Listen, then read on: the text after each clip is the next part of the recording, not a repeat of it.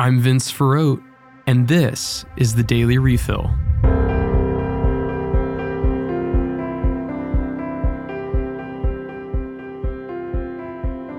First up, President Biden chose not to use executive authority to declare a national emergency on climate change this week.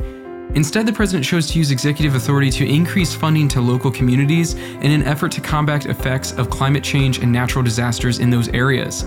He also increased funding for the Low Income Energy Assistance Program. This helps shoulder the burden of climate change from the poor. Oftentimes, lower socioeconomic areas are the most heavily affected by climate change, its effects, and pollution from industrial businesses. His action also increases funding and approval for developments in wind energy along the southeastern coast of the United States. The president said more action is to follow this, but nothing has been specified at this point. Some speculate the president may still announce a national emergency on the issue of climate change to broaden his power in addressing it, but at this point, it's still looking unlikely. Next up, England has named its two finalists to replace Prime Minister Boris Johnson. Rishi Sunak and Liz Truss have been named as potential successors to Johnson. Sunak was the former finance minister and Truss the former foreign secretary of England. The race will be determined by mail in ballots from the dues paying Conservative Party.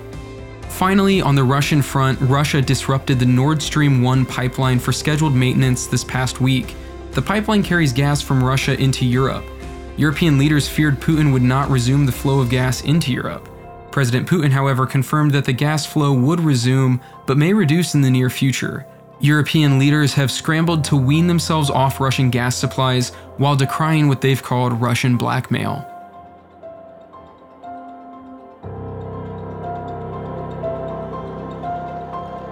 This has been the Daily Refill. For more, visit spokestreet.com.